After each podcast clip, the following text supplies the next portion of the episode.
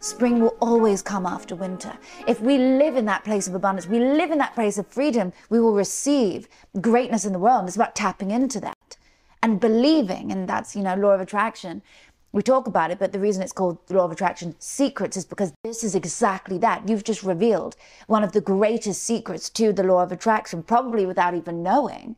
But that is something that people can turn to and think of and focus on almost like a mantra every day sometimes you if you want it too much that's it's law of attraction is also the law of um, repre- re- re- repulsion mm-hmm, right it's mm-hmm. the, the two sides of the uh-huh. same coin so if you come in and you're just like so desperate so yes. thirsty you can sometimes push your opportunities away so uh, in that case i i, I attracted this opportunity because i was um, doing what i really cared about and what i loved and like, I am a product of social media. I was literally born from social media, but I chose to use it for good.